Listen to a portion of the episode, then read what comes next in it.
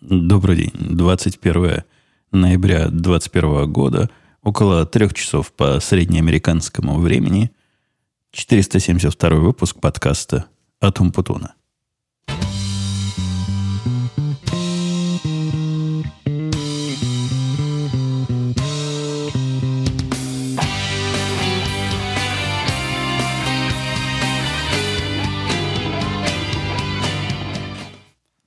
Честно говоря, я сегодня особо и не собирался выпуск записывать.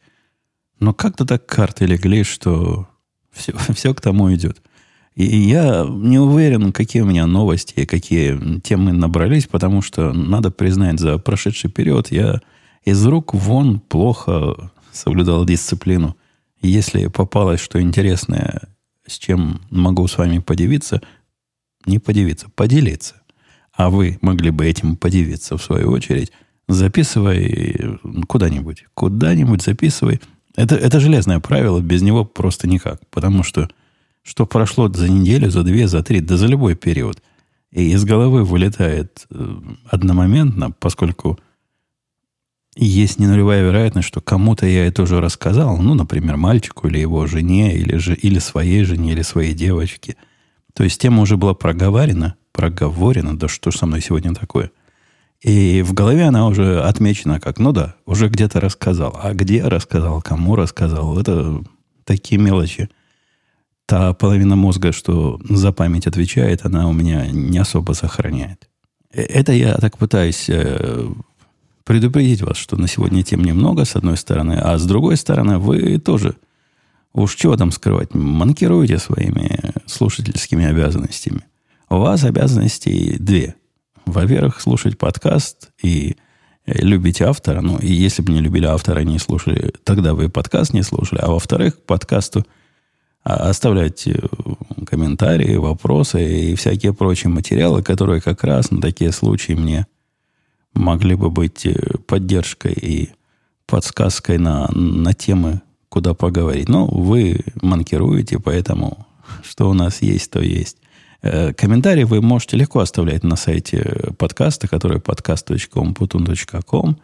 На этом же сайте есть ссылка на чатик в Телеграме, в котором постоянно сидит какое-то количество, сотни и больше людей.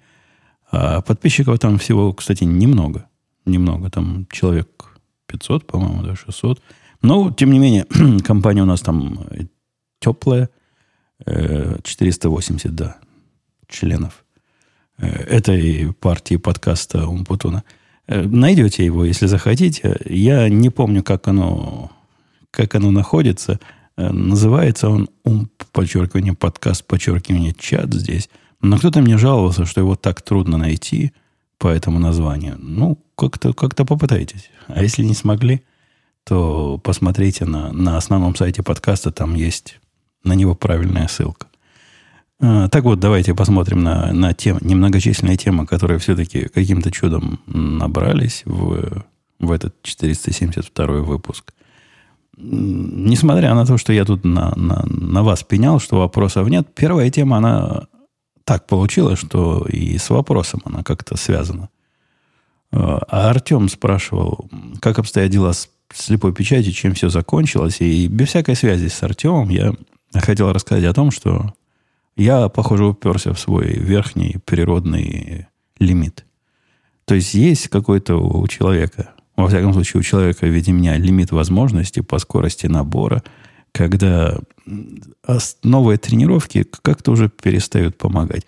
Ну, например, сколько бы вы ни тренировались, мне так кажется, сколько бы вы ни тренировались поднимать штангу, то в какой-то момент штангу тяжелее той, что вы уже научились поднимать, наверное, там граммами можно набрасывать. А это я, как бывший штангист, вам говорю. Я в детстве ходил на тяжелую атлетику.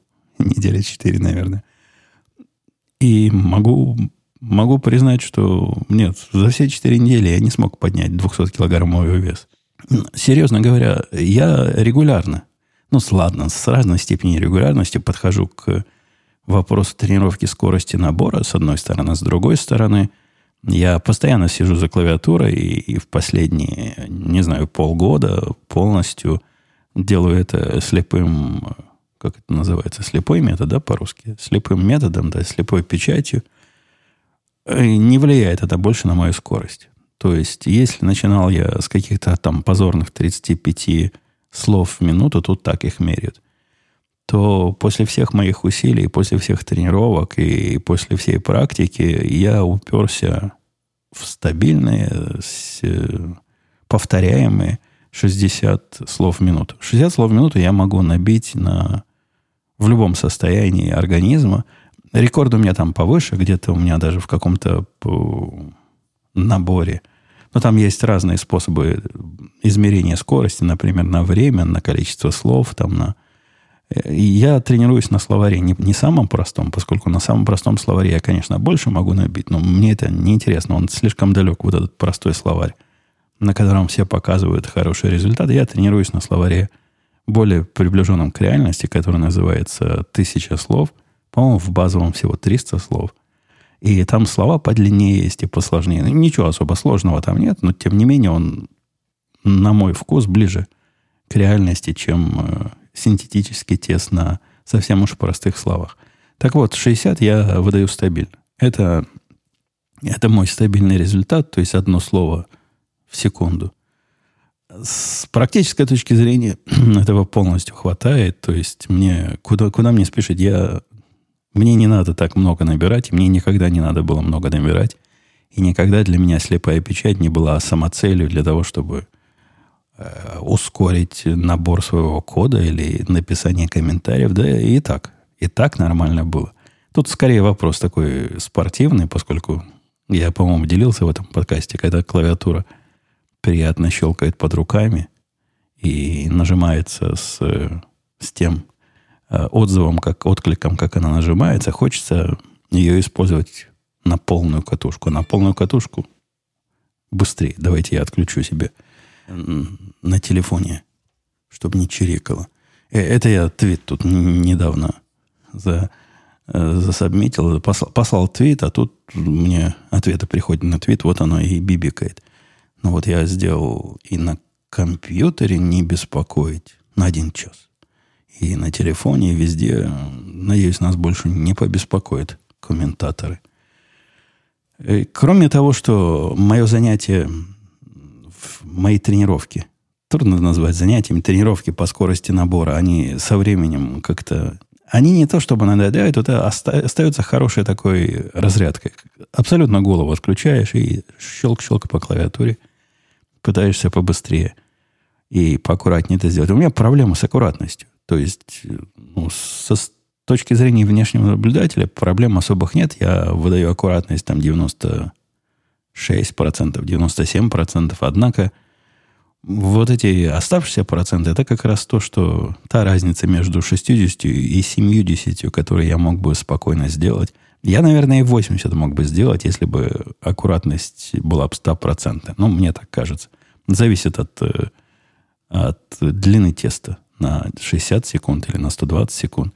Но нет, у меня не получается. Как только я начинаю ускоряться, а в процессе как-то получается ускоряться, сразу палец не то нажимает. Это, это какой-то как, вестибулярный аппарат как-то отказывает. Я знаю, какую букву. Тело знает, какую букву нажать, а палец нажимает другую. Не успевает пальцы за... Там что-то с нейронными связями от мозга до пальцев у меня явно какая-то... С другой стороны, я уже и так набираю быстрее, чем э, половина населения. И мой коллега, который в свое время меня сильно стыдил за то, что я как клашара набираю, глядя на клавиатуру и неправильным методом, не, не тем количеством пальцев, он мне недавно гордо показал свой результат, где у него аж целых 45 слов в минуту. А у него-то опыта набора ого-го. То есть он моего возраста и набирает слепую всю свою жизнь. И вот тоже дошел до 45 и дальше не пошло. Это я к тому, что, ну, наверное, все не так плохо. И на фоне тех людей, которые утверждают, что 100 в минуту всякий может набрать, 100 слов в минуту и вопрос этот тренировки, но я не согласен. Я не знаю, сколько мне еще тренироваться надо. По-моему, мой природный лимит где-то вот здесь располагается. И не уверен, говорит ли это что-то обо мне или что-то говорит о тех, кто утверждает, что 100 символов, 100 э, слов в минуту может каждый набрать. Не знаю, не знаю. Для меня это, это не подтверждается. Э, с третьей стороны, это хобби немножко, я бы не сказал, что вырождается к хобби э, выбора себе механические клавиатуры и любовные настройки под себя, однако сошло практически на нет. И я довольно давно не покупал никаких интересных новых клавиатур. Ну, как давно? Последнюю купил две недели назад. Эту, которую я купил две недели назад, она из того самого начального моего желания, когда я собирался себе найти ту самую клавиатуру, которую хотел, мне хотелось именно вот эту клавиатуру, которую я наконец-то приобрел. Она называется D84. Я ее покупал не потому, что она каких-то больших денег где-то стоит, а потому что ее достать невозможно было нигде. В том варианте, который мне хотелось, просто их в природе не было. И вот они в природе появились, и тут же я приобрел – то бишь, это такая отложенная покупка. Собирался я купить еще в феврале этого года. И вот только сейчас купил. Я не вижу перспектив на покупки на покупку какой-нибудь еще дополнительной клавиатуры. Я, наоборот, пытаюсь из всех сил свои ненужные клавиатуры, мои эксперименты отдать э, кому-нибудь.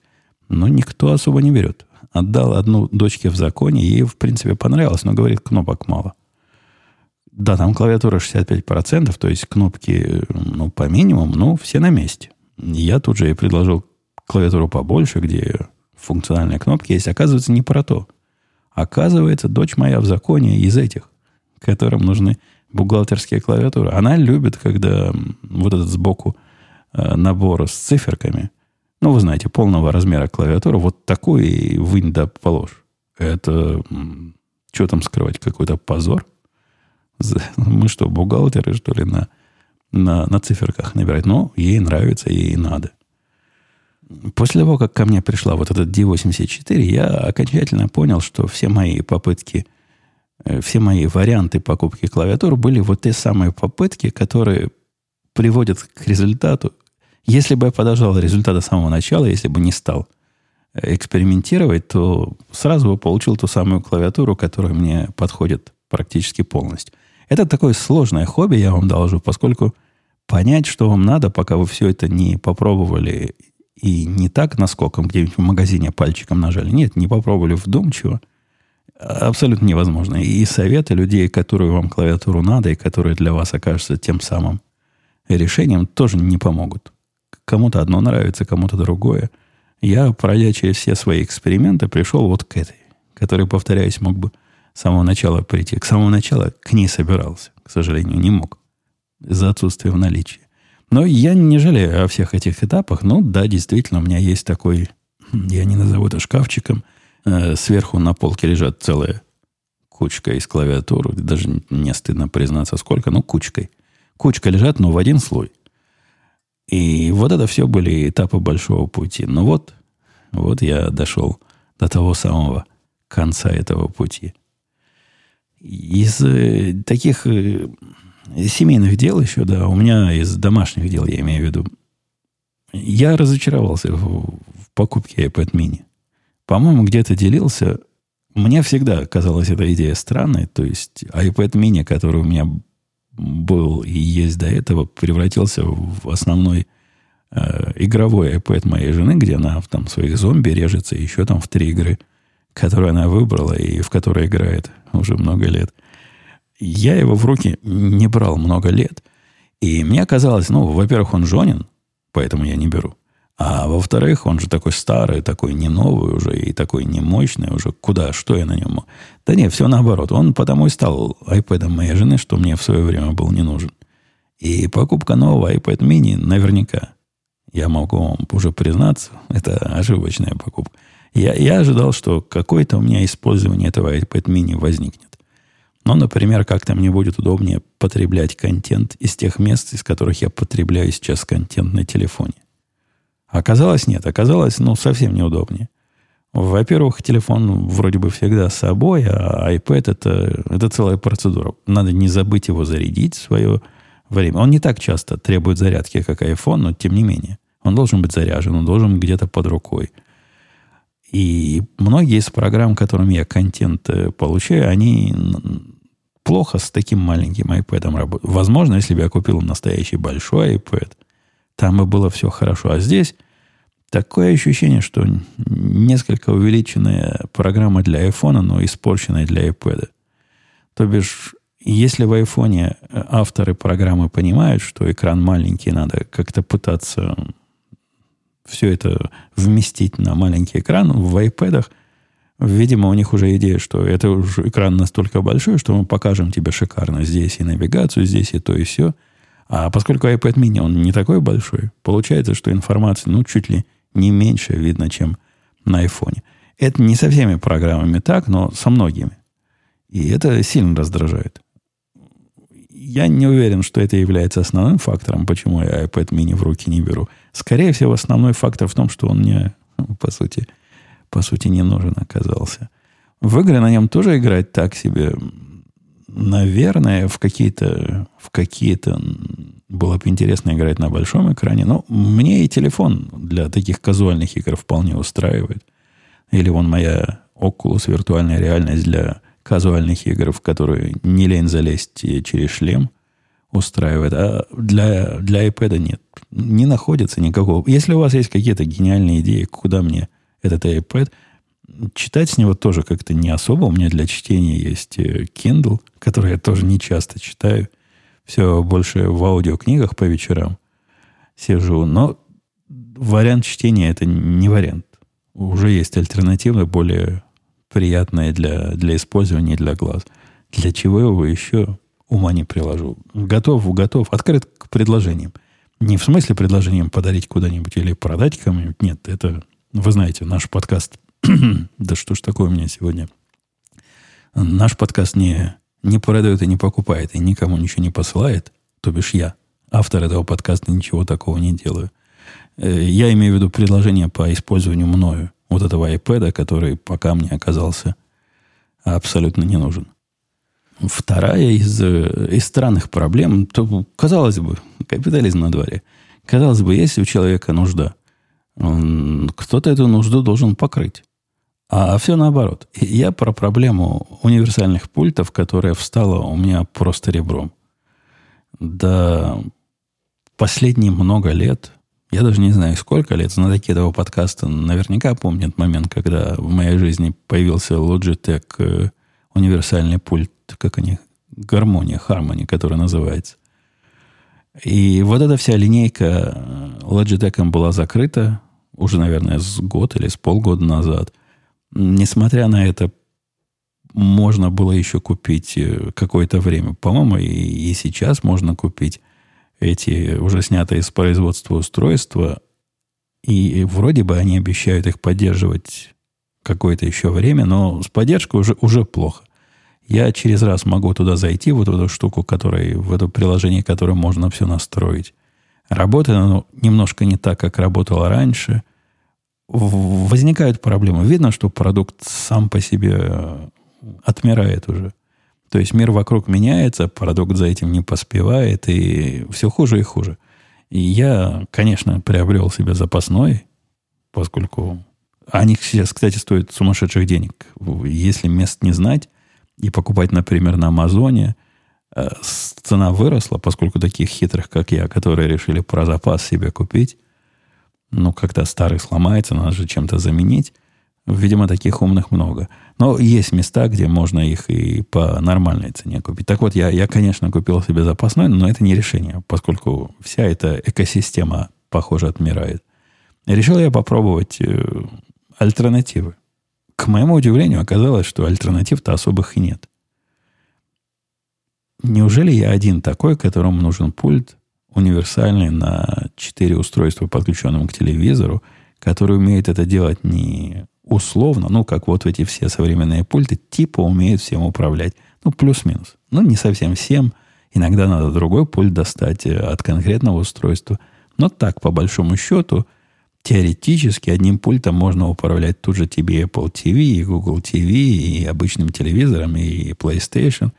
И чисто теоретически. На практике необходим вот такой умный пульт типа Logitech. Мне, во всяком случае, он необходим – Нашел я какой-то софа баттон или баттон софа, что-то в эту сторону называется.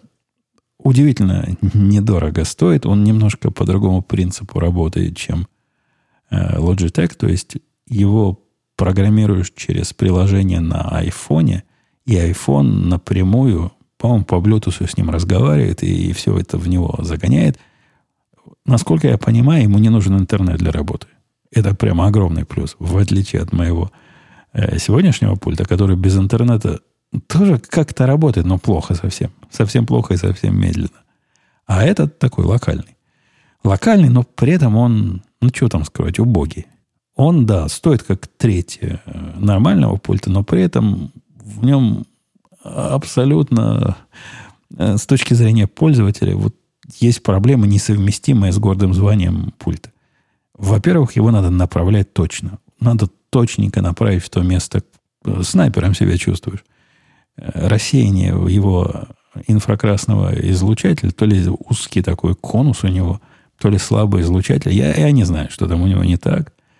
Но не нацелишься. С того места, где я сижу, попасть в телевизор, это, это невозможно. А от меня до телевизора не так, чтобы далеко, но метров пять, наверное.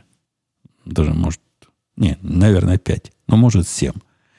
По-любому, мой Logitech прекрасно добивал, и закрытыми глазами можно все было переключить. Этим это очень-очень трудно сделать. Во-вторых, у него кнопки без повтора. Ну, вот согласитесь, каким надо быть недальновидным производителем пультов? Я хотел сказать идиотом, но поправился. Недальновидным. Чтобы не предусмотреть, что кнопки должны повтор вызывать. Когда я в чем-то сижу и листаю, например, нажимаю кнопку вниз и хочу, чтобы оно шло вниз с какой-то скоростью, я ожидаю, что пульт при нажатой кнопке будет повторять эти сигналы. Этот не повторяет. Этому надо пальцем тык-тык-тык-тык. До пальца отвалится такое делать. Но это, это второе. А третье, пульт чудовищно с точки зрения дизайна выглядит. Его в руки, когда берешь, хочется сразу руки помыть отложить его в сторонку и больше не брать. Я попытался найти других альтернатив, но вот таких, которые прямо сейчас продаются и которые отвечают моим требованиям, не нашел нигде.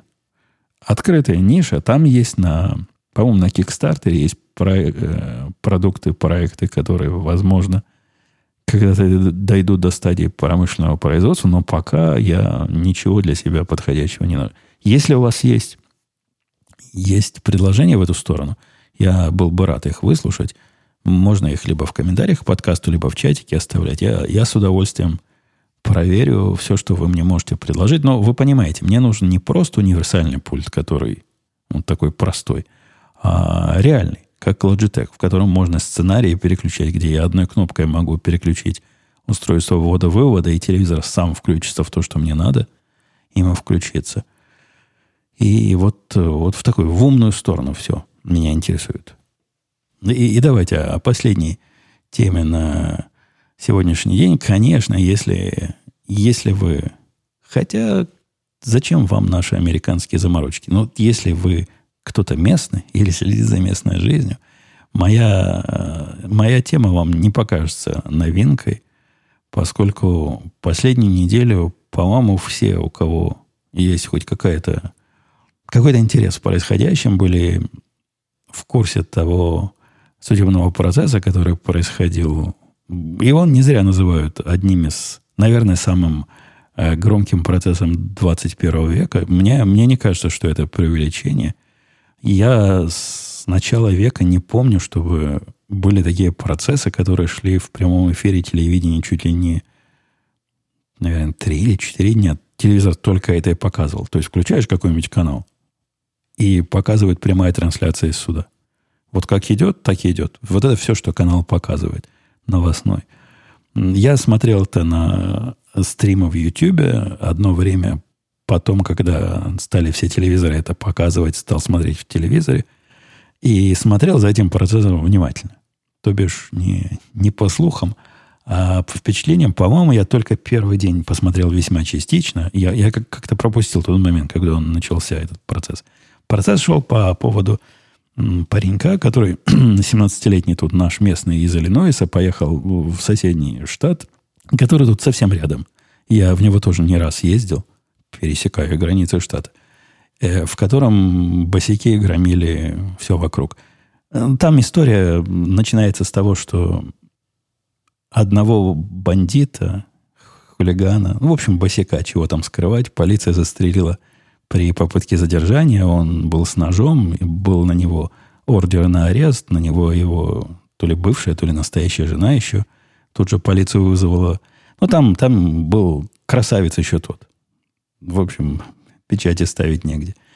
И при его задержании он вот это самое сопротивление оказывал. Он то ли пытался ножом порезать кого-то, то ли в сторону, в сторону полиции с ножом. Это плохая идея.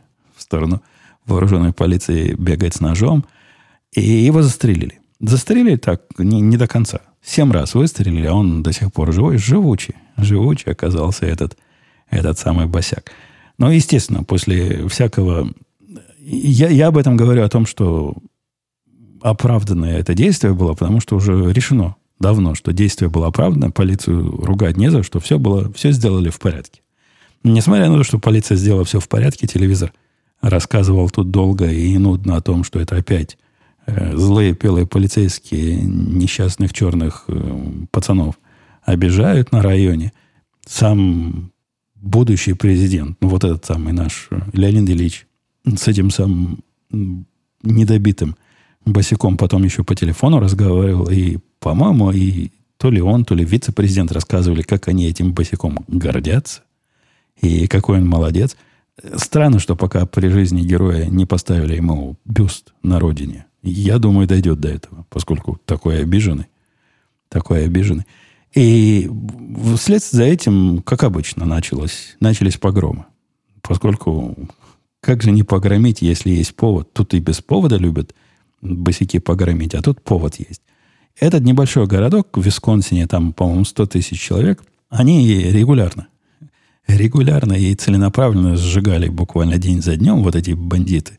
Грабили магазины, и в один из дней, по-моему, последний день этих э, безобразий, на третий день, я не помню, что там были ли дальше безобразия или нет, вот этот паренек 17-летний приехал из нашего Иллинойса, он там совсем рядом с этим Висконсином, поскольку штаты соседние, и пошел защищать правопорядок. Правопорядок, как он его понимал, то есть защищать э, те места, в которых бизнес, локальный бизнес защищать, стоять возле них со своей винтовкой. Винтовку ему выдали. Выдал там приятель на месте. И в процессе вот этой его защитной деятельности, его присутствия там, по сути, на него напал тоже еще, еще тот современный герой наших либеральных средств массовой информации, педофил. На, на 17-летнего пацана напал педофил, и пацан его застрелил. Он попытался убегать от этого педофила и насильника, но тот был сильно настойчивый. Э, чувак был явно не в себе. Вот этот, который гнался за, за, за пареньком, он, я не знаю, что, он, что у него в голове, он как раз в этот день из, из э, психиатрической лечебницы был выписан. Может, рано выписали, может, лекарства не додали. Но с ним было явно, явно что-то не так. В результате, при попытке отнять оружие у, у паренька, он был застрелен и, и скончался. Скончался на месте – я про место не знаю, но четыре раза в него, в него попало. Четыре раза из, э, из винтовки это, этого должно любому хватить. После этого паренек попытался убегать, и в процессе убегания, убегать в сторону полиции, попытался убежать от, из этого района, где, где банды куролесили. И в, такие же недальновидные люди в процессе его убегания на него напали. Я все это рассказываю, потому что пленки есть, видео есть. То есть видеоматериалы, где все это легко самим увидеть. И вот в процессе убегания они хотели его линчевать. Наверное, это так называется. Один подбежал скейтом по голове ударил, другой, пока этот паренек на земле лежал, по-моему, ногой в лицо ему ударил. Его бы точно забили бы там на месте, вот эти борцы за социальную справедливость. а по-нашему просто громилы и бандиты и погромщики. Э, но он вооруженный был. Что у этих людей в голове, я не понимаю. То есть убегает от вас человек, убегает в сторону полиции, человек, который только что застрелил одного из вот этих бандитов тоже, видно, что он может застрелить кого-то из вас. Но отойдите подальше. Ну, как- как-то напрягите мозг. Не надо за ним гнаться ни с бейсбольными битами, ни с скейтбордами, ни со всем прочим и попытаться настичь и наказать. Нет, это не, не того уровня интеллекта люди, поэтому еще двоим досталось. Один, который на него кидался, вот тот, который со скейтбордом кидался, он тоже получил окончательный, окончательную защиту для себя. А третий, который на суде признался, на чистом глазу, он тоже видно человек не, не самый не самый хитрый, совершенно таким без невинным выражением на лице сказал, ну да, в подсудимый в меня стрелял, когда я направил ему в голову пистолет. Да, после этого он меня выстрелил. Вот он, он жив остался. В результате два трупа, один э, раненый. И вот это дело рассматривалось в суде. Это дело мне с самого начала казалось не то чтобы совсем уж прямым. Ну, то есть, с точки зрения самозащиты мне все было понятно. Я видео это, эти видел еще полгода назад, наверное, год назад это сколько было.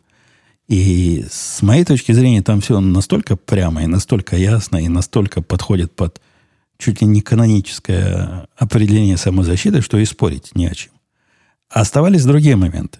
Мне казалось, что Кайлу этому, которого, вот этот пацана, которого сейчас судили, и ему все-таки выпишут по первое число хоть что-то, поскольку, ну, хоть что-то.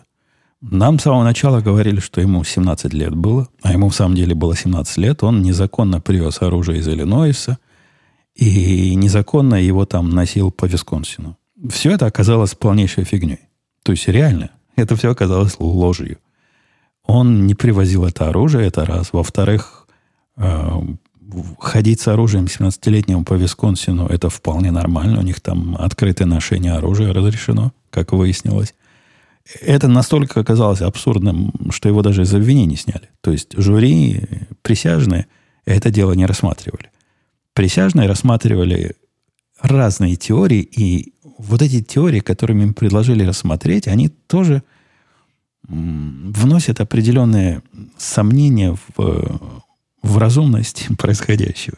Я, когда на это дело смотрел, э, на обвинителя, в прокурор, наверное, да, это по-русски называется, который пытается добиться обвинительного приговора, меня не покидало чувство какого-то абсурда.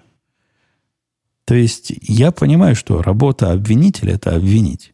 Но нельзя же обвинить, придумывая на ходу то, что там сказать, то, чего не было.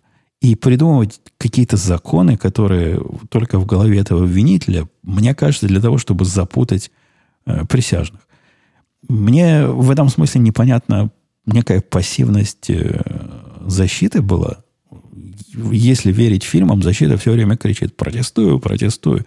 И судья, мол, присяжные, забудьте об этом. Ну, там было пару раз таких, когда были уж совершенно явные, когда обвинитель пытался показать для присяжных, что вот то, что Кайл этот в социальных сетях не рассказывал и вообще никаких интервью в эту сторону не давал, это говорит о том, что есть у него что скрывать. Но это какая-то возмутительная совершенно шняга была, в том смысле, что человек э, не должен, не должен, нет у него обязанности про себя какие-то оправдания лепить, ну там и, и пятая поправка, и, и всякое прочее. В общем, это было нечто возмутительное с точки зрения судьи, что он там даже вступился. Сказал, что, мол, не неси такой э, порги, поскольку в последние 50 лет в юриспруденции это не принято. Так люди не делают. Обвинитель, он многих раздражал, меня он в основном удивлял. Ну, например, интервью, э, не интервью, это допрос. Допрос производили того мужика, записи которого в основном были документальным подтверждением стрельбы. Мужик этот снимал, он журналист такой, независимый журналист, который ездит по местам, где босики буянит, все это снимает. Он снимал это с телефона, который держал в руке, и с, э, наверное, GoPro, которая была к телу прикреплена. Никаких сомнений по поводу того, что пленка и запись его оригинальная, не, не монтированная и не специально там испорченная, ни у кого не было. Однако обвинитель пытался показать, что у журналиста все-таки есть симпатия больше к подзащитному к этому, то есть к обвиняемому, то есть к Кайлу к этому, который застрелил троих босиков. И недолюбливает он протестующих бандитов.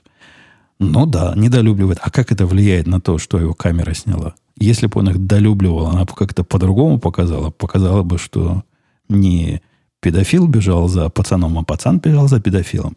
Эта логика абсолютно непонятна, но пытался он как-то присяжным в голову вот эту, вот эту мысль вставить. Потом он нес какой-то такой суровый бред про взрывающиеся пули. Я, ну, серьезно, э, это ведь обвинитель в деле, связанном с применением огнестрельного оружия. Как можно на чистом глазу во время допроса спрашивать у... По-моему, Кайла он спросил, мол, ты ведь знаешь, что пули вот эти, которые, которыми... Как он их назвал-то? А, в общем, какие-то, про какие-то пули спросил, и спросил Кайла, знает ли, что они взрываются в теле что они, да, ну, взрывающиеся. На, на что он сказал, нет, я, я таких не знаю. В, в процессе оказалось, что не стрелял он даже полями, которые расширяющиеся, на самом деле они не взрывающиеся. Ну, я не знаю, бывают ли такие, которые взрываются в теле. Да и зачем э, винтовочным пулям взрываться в теле? Они и так достаточно вреда наносят. Но там, там было всякое такое. Как он потом целился в присяжных – из ружья, это надо видеть. Это... Я не знаю, что бы я сделал, если бы был присяжным, когда в меня прокурор целится этим самым ружьем и кладет еще палец на курок. Ну, в виде демонстрации того, как оно все было. Э, последние дни они пытались показать, что самозащита неприменима. То есть особых... Э, начиналось все с того, что на самом деле, значит, Кайл всех преследовал. На самом деле это он гонялся с, с оружием за всеми, но быстро эта идея провалилась, подмываемая вот этими противными документальными доказательствами, вот этими пленками, которые только мешали. И потом перешло это в сторону провокации. Вот на самом деле он был провокатор, и с одной стороны. С другой стороны, провокатор, который попытался защищаться неадекватными методами. И фактом провокации служило с точки зрения обвинения то, что он пришел туда с ружьем. Он пришел туда с ружьем там, где практически все бандиты были, я не знаю, все ли, но многие бандиты были вооружены, так или иначе. Люди с оружием были не редкость, но вот он пришел с ружьем, это, это та самая провокация, и, и вот это то самое, что вызвало у вот этого педофила погоню за ним. Ина, иначе бы этот прекрасный человек, конечно, за ним бы не побежал. После того, одновременно с этим, даже не после того, в параллель к этому говорили, ну да, ну даже если он защищался, ну как он неадекватно защищался. Вот за ним бежит этот педофил, пытается его догнать. Может, он с ним просто поговорить хотел. Может, типа, по-дружески. Ну, так бежал, без, без, всякой, без всякой задней мысли. Ну, ладно, даже если и задней мысли бежал. Ну, встреть ты его как мужик, отложи автомат в сторонку свой, не автомат, винтовку свою полуавтоматическую отложи, и на кулачках с ними выступи, а не пытайся сразу стрелять вот в, этого бандита. Потом, по поводу того второго, которого, или третьего, которого он, второго с, со скейтбордом, нам прокурор этот рассказывал, что ну, как скейтборд, ну как можно человека скейтбордом убить? Или принести какой-то ему вред серьезно. Это же ерунда. Ну, ну чуть-чуть. Чуток получил по голове, но отлежался бы и домой пошел бы. Нет, стрелять было неправомерно. А по поводу того, который ему третьего, который Глок направил в сторону Кайла, там вообще комедия была. Они несколько раз это повторяли. Несколько, по-моему, в этот момент, если у членов э, жюри вот этих присяжных хоть э, какой-то мозг был, а как выяснилось, мозг был – то в этот момент, по-моему, было, было, стало понятно все. Когда они говорили, что в него всего лишь глок направили, а он был с целым, с целым полуавтоматической, как полуавтомат. Так и называется, да? Полуавтоматическая винтовка. Это ведь не равно. Винтовка это ведь гораздо круче. И нельзя из винтовки стрелять, когда тебе в голову из всего лишь пистолета целятся. Такого сурового и лихого бреда я, я не слыхал, да, наверное, никогда. Я не уверен, что все процессы происходят так, и вот эта общая практика, поскольку комментатор из э, адвокатов, на которых я посматриваю время от времени в YouTube, они тоже разделяют мое вот этот шок о том, что такого лихого и сурового бреда это, это сильно, сильно надо поискать. Э, там много всего было. Там на полном серьезе его обвинитель спрашивал, почему же он не стрелял в воздух. Намек, это незаконно делать. Ни в Висконсине, ни во всех остальных штатах, где я могу. Почему он э, не, не, не лечил вот этих, которых он застрелил? То есть вы представляете, да, он одного застрелил, начал убегать в сторону полиции, чтобы сдаться. За ним бежит толпа бандитов. Хотят его линчевать. Он пытается от них убежать, они его сбивают с ног. Он от них отстреливается. Убивает одного, ранит второго – и после этого, с точки зрения прокурора, он должен был бы остановиться и оказать первую помощь. Вот тем, от кого он сейчас пытался убежать. Да-да, бандиты на самом деле герои, нам об этом пытались сказать. На полном серьезе. Вот этот педофил, которого он застрелил, герой.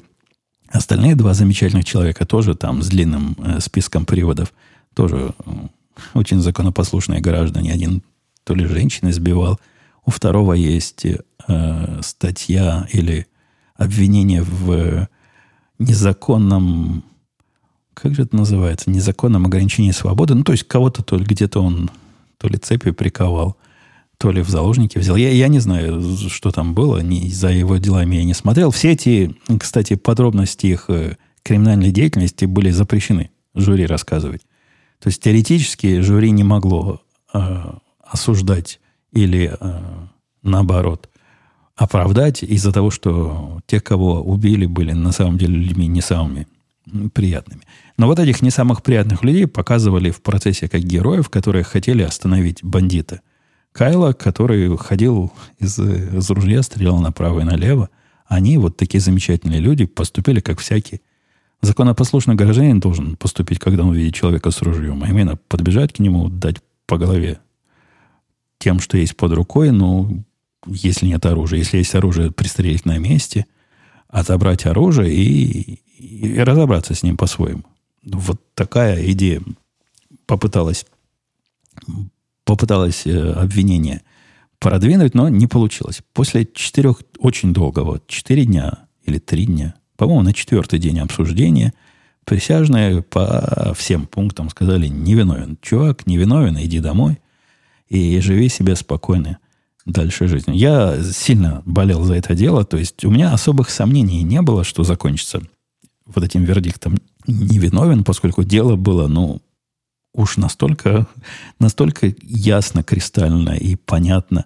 И вот они, доказательства, которые мы все видели. И неважно, как на них смотреть в увеличенном виде, в уменьшенном, на двойной скорости перемотки на динарной. Вот они все. Смотри, не хочу, сам за себя решай настолько явной самообороны найти было трудно, хотя, надо сказать, в нашем обществе э, вот тех, которые сами вооруженные люди, к этому делу было весьма неоднозначное э, отношение.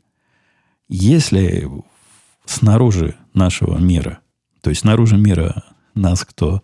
Сами вооруженные люди, было два мнения полярных, ну, то бишь, если вы включаете Fox News или или какой-нибудь YouTube-канал, где э, люди, поддерживающие республиканскую консервативную позицию, они там сто процентов говорят, все правильно сделал, по уставу правильно стрелял, все правильно сделал, надо так и дальше поступать. Ну, вот примерно в эту сторону. Если включаете противную сторону, там CNN, MSNBC и разных либеральных комментаторов, там, там свое, там это расизм.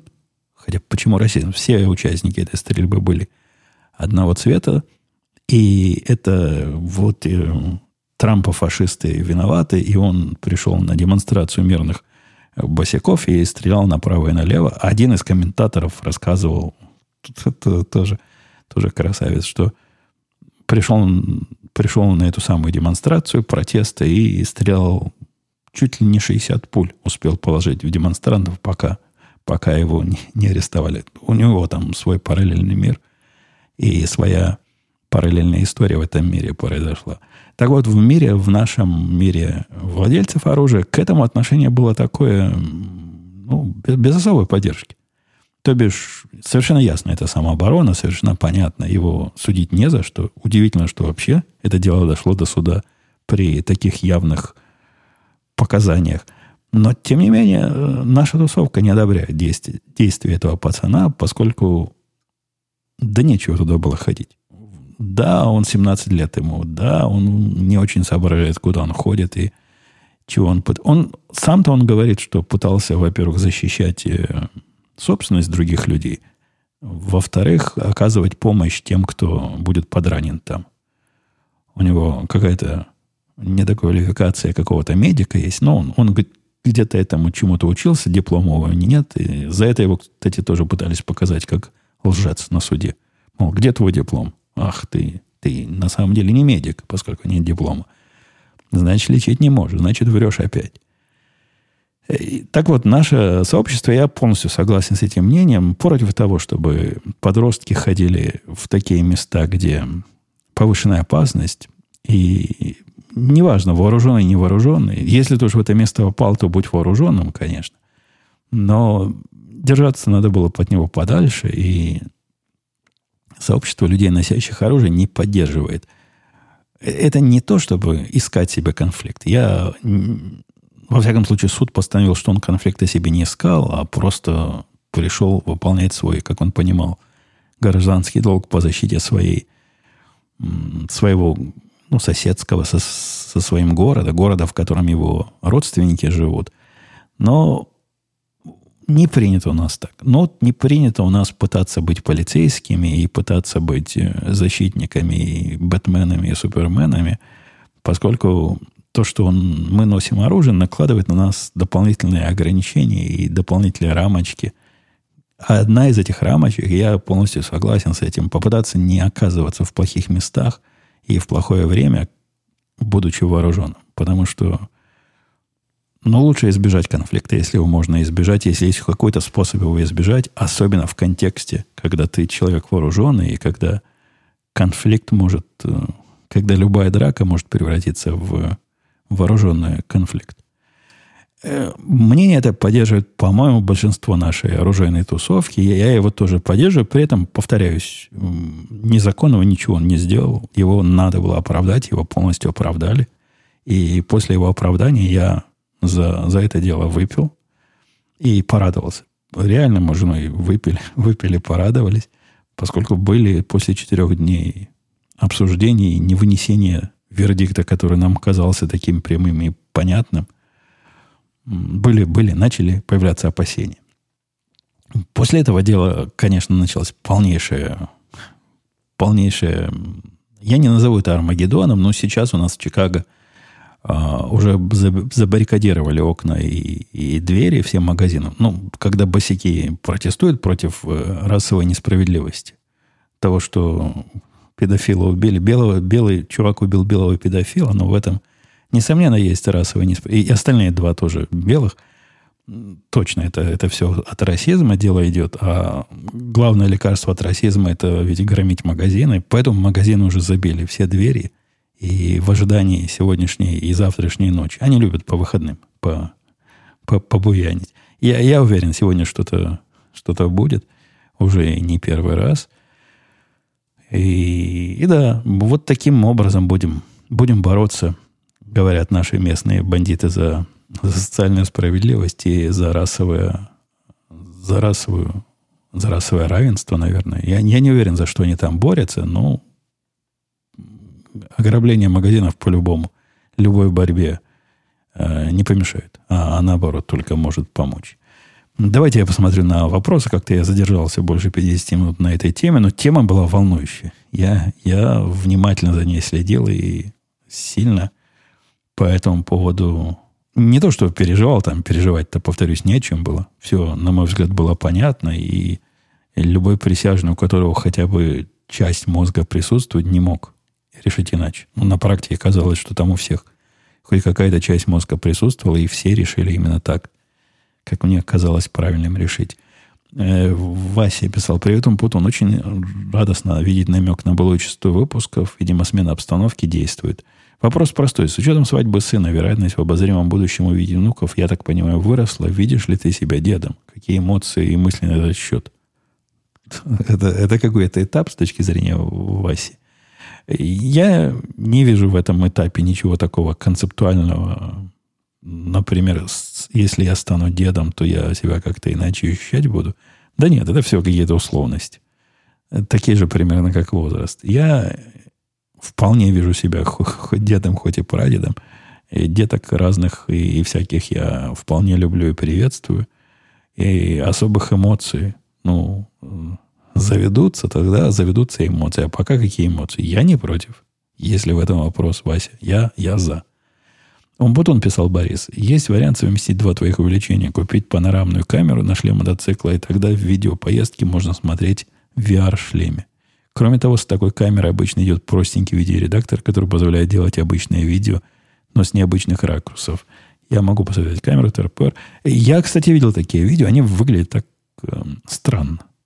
Видео, когда камера умеет снимать действительно, 300, наверное, все 360 градусов, и потом из этого такое изображение строить. Оно выглядит немножко искусственным, как э, и странным. Мне гораздо больше нравится видео, когда снимается вот с, с уровня, ну, не глаз, а, наверное, с уровня подбородка мотоциклиста, и то, что видит он, видит зрители. Вот такие видео мне больше нравятся, чем панорамные и типа объемные. Хотя в VR я, я не смотрел, как, как оно будет. Я смотрел только на, на обычном плоском YouTube, как оно выглядит. Я, по-моему, говорил, что да, если я, когда я наконец-то получу свой мотоцикл, а это ожидается следующим месяцем, ездить мне пока нельзя, поэтому будет время его улучшить, всячески улучшить и расширить, и углубить. И камеру я собираюсь приобрести, повесить себе на шлем и наверняка буду что-то снимать. Я не уверен, буду ли это что-то, то, что я снимаю, выкладывать, или будет исключительно для внутреннего употребления. Ну, там видно будет, посмотрим. Disfinder а, писал, за пиво чувак все правильно сказал. Не надо совмещать мотоцикл и алкоголь. Это я в прошлый раз рассказал о том, что при попытке заказать в... В каком ресторане? В Хуторс в Хотрус чашку пива, мне инструктор этот э, главный по нашему заезду на мотоцикле не разрешил. Так вот, правильно все сказал. По закону можно один или даже два, в зависимости от метаболизма, но ошибки, которые простит железная коробка на четырех колесах, на двух могут стать плачевными или фатальными. Да я, я согласен с Десфайндером.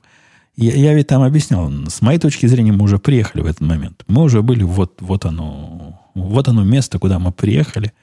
И можно было пешком дойти из этого места до, до ресторана. Мне даже казалось, что мы там мотоцикл оставим в один момент. Потом, потом оказалось, что нет, не, не там оставим.